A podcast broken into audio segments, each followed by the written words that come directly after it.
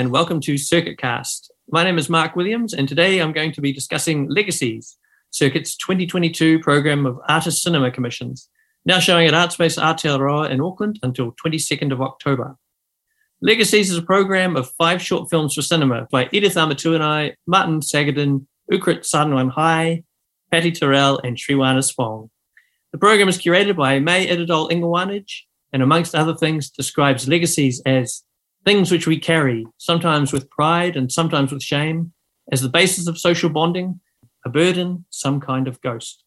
Here today to discuss the program are curator May Adadol Ingawanij and participating artist Ukrit Sanwan. Hi.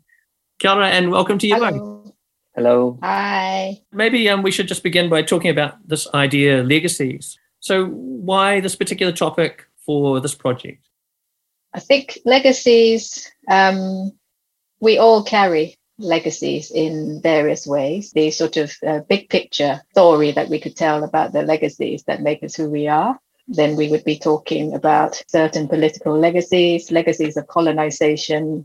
Uh, if I think about Southeast Asia, then the level of experience that implicates most of us would be political legacies in the sense of various histories of colonization, various histories of authoritarianism, how it plays out in the present is something that occupies me very much. Maybe as a sense of the continuing promise of revolutions that failed in the past, or maybe in the sense of the nostalgia for forms of authoritarianism. You know, you think about the recent election results in the Philippines, certain political leaders, or if you think about the uh, military authoritarian regime currently controlling Thailand, so, from that point of view, the question of legacies is very, very much present and very relevant in my academic, my curatorial, and my personal life. But I also think that this sort of notion of what are the legacies that make us who we are, what are the legacies that we would like to be rid of, and what are the legacies that we would like to actively embrace in order to try to make a future with, uh, is a question that concerns all of us. So, the thing that also interests me about devising this sort of commissioning program with Circuit and with the five magnificent artists that we've been working with is to think about this question of legacies as something very big, very abstract, but also something that is so personal, so embodied, and that cuts across our experiences in so many ways, including our experiences of the families that we make or the families that we've inherited and our bodily and emotional experiences. The thing that interests me very much about this idea of legacies is it also enables us to, I think, to think, uh, to talk and to imagine about things which we, things that we do and things that we feel or how we act in ways that we can't quite help ourselves. And for me, this also very much ties in with my experience of motherhood. Fascinating experience, difficult, fascinating experience of motherhood and parenthood is there are then certain things that you do or you say which unearth so many elements of past experiences which you thought you'd forgotten and you thought you'd left behind. In the way that's you know those sort of things that are hardwired into you somehow suddenly surface in your sort of day-to-day attempt to be a, as decent a parent as you can. I love the way you went about this project, May. So just for to outline how the project started, we've worked together on and off, I guess, for about ten or twelve years, um, mm-hmm. in various contexts. And you had a kind of base of knowledge about New Zealand artists because you've been here before, presented at a circuit symposium, and you also showed New Zealand work in Thailand a few years ago. Mm-hmm. And so what we did is we looked at, I guess, uh, maybe about 25 artists' work and talked about these artists' work in relation to your research interests. But what I really loved about the project is when it came time to deciding what the project might be, you presented the artist with, I guess, some thoughts and invited them to respond. And then from the mm-hmm. conversation you had on Zoom, you fashioned the idea for the project out of that. Is that the way you would mm-hmm. normally work as a curator, or was it perhaps this topic that kind of made you work that way? I think maybe the topic itself invited that way of working, but I also think that it's uh, it's a way of working which I would like to do more and more of because it actually it asks me as a curator to start the process by revealing quite a lot about myself and my interests and what what are the sort of vulnerabilities and uncertainties that I carry. And you know, we go into the conversation with each of the artists with that, rather me turning up with this of very big, fixed and abstract curatorial concept and and then putting pressure on the artist to adapt their ideas to that. Uh, I also think because of the distance and the way that all the conversations we've done have had to be via Zoom, um, you know, we don't have the privilege of. Uh, I, I, wish I had more capacity to hang out with each of the artists, spend a lot of time with, with each of the artists, but uh, we don't we don't have the resources to do that, and we're all living in pretty far away from each other. So start by trying to open up the space to tell stories to each other about our lives as an entry point into the project, uh, I, I felt was was an appropriate way to try to do this. Todd, could we talk um, to you a little bit about your project? It's based in Thailand and it concerns a mobile cinema unit that went village to village in the 1960s showing propaganda films. How did you discover this history? Yeah, I think I, I read it uh, from May article. yeah, because she it's not many people that deeply, deeply research into this area, especially in Thai. And after that, I tried to get into uh, the document the real report of this mobile cinema team, which luckily I, I found like many of them. What was the aim of this propaganda unit that was traveling around the countryside in Isan, which is northeastern Thailand? Is that correct? Yeah. What were they seeking to do by showing these films, which were kind of documentary in nature? What were they trying to, to get people to think? I think it's kind of like a reactionary response from the US government and from the Thai government because in that time, the other country, like a nearby country, was already being occupied by the communists. And they just want to keep Thailand as a uh, like a, the base to to fight against uh, the influence of the communists in the area. Actually, they they use many things, not just only cinema, any kind of media, try to uh, convince people, like portray communism as a as a pure evil. Also, altogether with the development of the country from the money from the US as well. So there, there's like a bigger scheme altogether. And uh, this propaganda mobile unit was just only a tiny part, but it also play kind of crucial role in in this operation. May, how did you find out about this history? So, this is uh, research that I did on the history of mobile film projection across this particular region, northeastern region in Thailand. And what interested me about this phenomenon was a couple of things. One was the way that mobile film projection came to be used in a more sort of ritualistic context as part of a practice of film projection in order to give offerings to local spirits. The other way that mobile film projection was used, which is um, what informs Grit's work, is that it was used for propaganda purposes, as Grit says, for uh, anti communism, but also alongside that, the way that film propaganda, as part of the sort of Cold War anti communism drive, mm. the way that that played out was also not necessarily to show films that directly said very bluntly and directly that communism is really bad, is really evil, but also to kind of create this ideology around the virtues of development, which is precisely what the, the, the film that uh, Ukrit's work then projects. And this is this is the, the strategy of anti-communism at that point was actually to kind of sing virtues about how development is a wonderful thing, and you know this is where the U.S. is a friend of Thailand, and this is why the military state is so great for the people. So there were films being made by the U.S. Information Service along this theme celebrating the figure of the, the, so the, the great modernizers of society so people were sent out to project these films in order to try to win over the population to a certain notion of the free world. So, you know, not not necessarily anti-communism as a slogan. The slogan was actually the, the free world. You want to belong to the free world. You want to be part of the, this world where development uh, and growth will be offered to you. So, if we think about this film in the context of a program which is based around the idea of cinema, in a way, it's it sort of speaks to cinema kind of being a kind of agent of colonialism. But actually, if I am honest, I am not really attracted to cinema since I watched a child, since I was a kid. I just started watching films maybe in early 20. But I am also interested more in in that period of time when of this audience and in my opinion, they may have heard about movie before, but they have never watched it. They may have some imagination about it, about how film should look like. And when they first experience it, they watch the propaganda films. What Ukrit is proposing here is that actually we have to think about the history of cinema in places like Thailand as a history of the power of propaganda films, not primarily the history of cinema as a sort of commercial theatrical, you know, mass cultural film form. So I think that's that's a really important insight.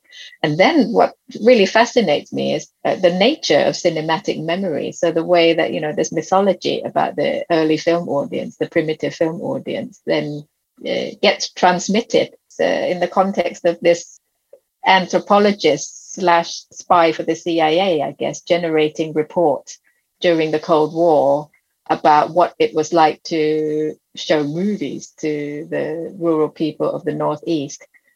And then suddenly, at one point in the report, he regurgitates this cinema's mythology.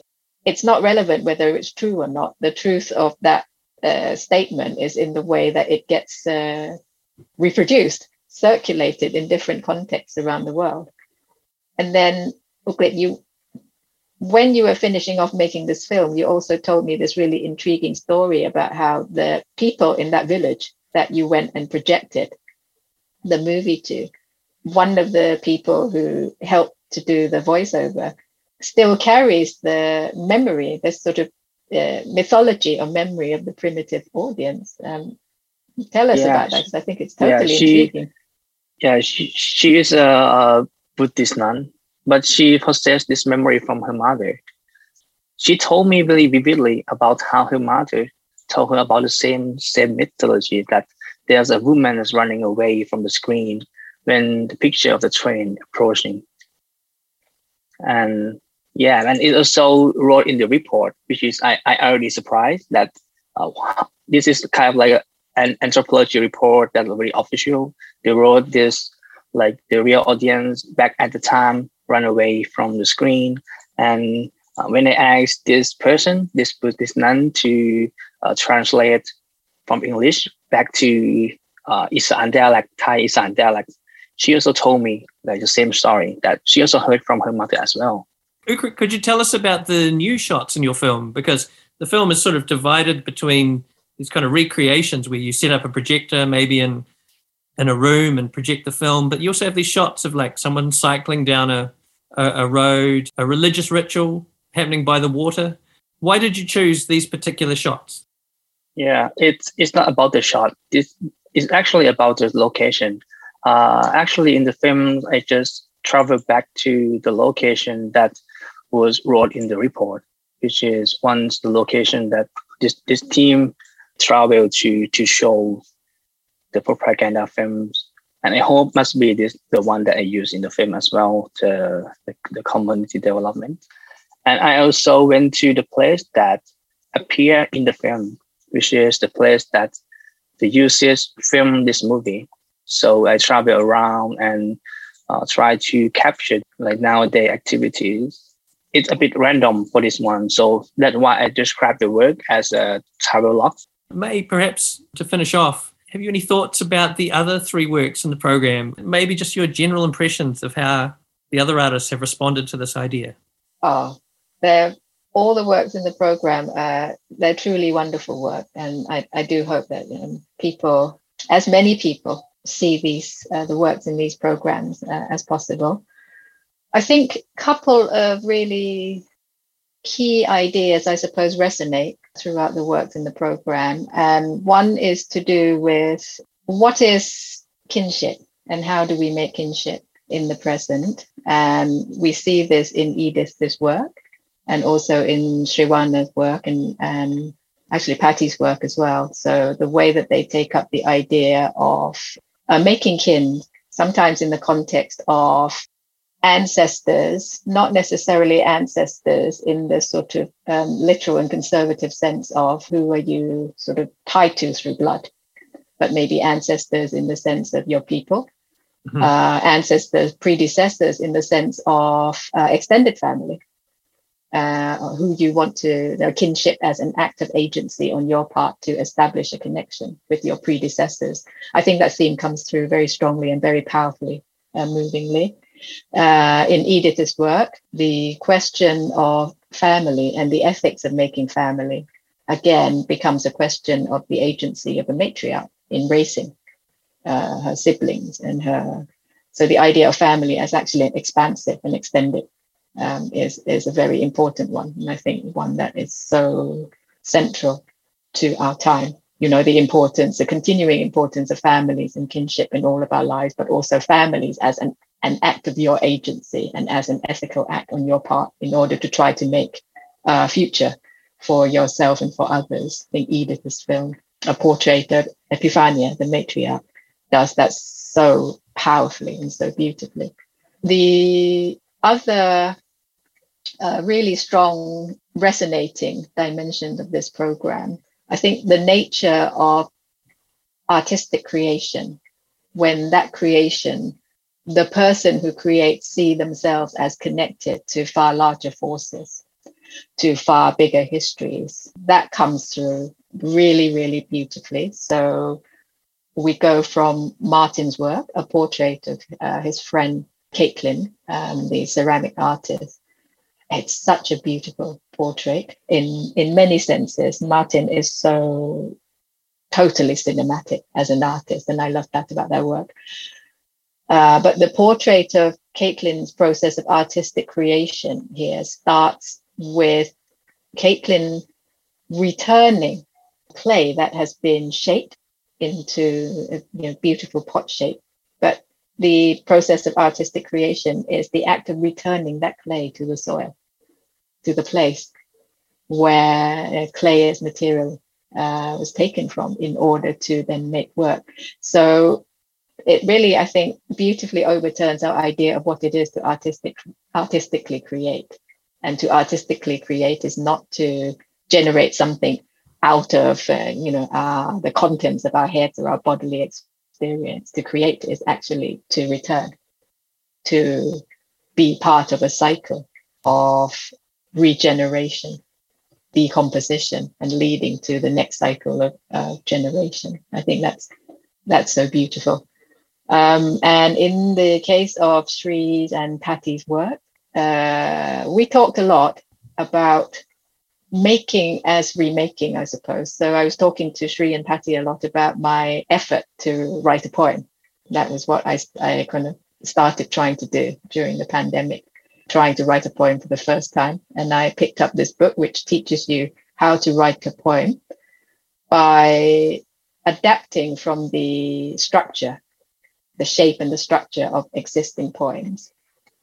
Um, and so I talked to Sri a lot about this. I talked to Pati a lot about this. And in their works, there are sort of, I think, traces and echoes of that conversation in the way that they then sort of take the the form, the structure of an existing existing poem in Sri's work, um, a call and response chant, part of a funeral ritual in Pati's work, and they then make their own iteration of, I suppose, that poem or that call and response from an existing an, an existing work. So I think the idea of artistic creation as recreation and as a sort of taking up of uh, sounds and structures that have been there before comes through really strongly and, and really beautifully um, in in the program. And it also makes for such a, an intensely cinematic uh, experience uh, in the sort of sonic sense as well. Dying to be in a in a sort of cinematic environment to see the whole program. Well, thank you so much to both of you for taking part in this conversation. It's a really terrific program of works. So very happy that Circuit has been able to work with you both. Thank you. Yeah, you're welcome.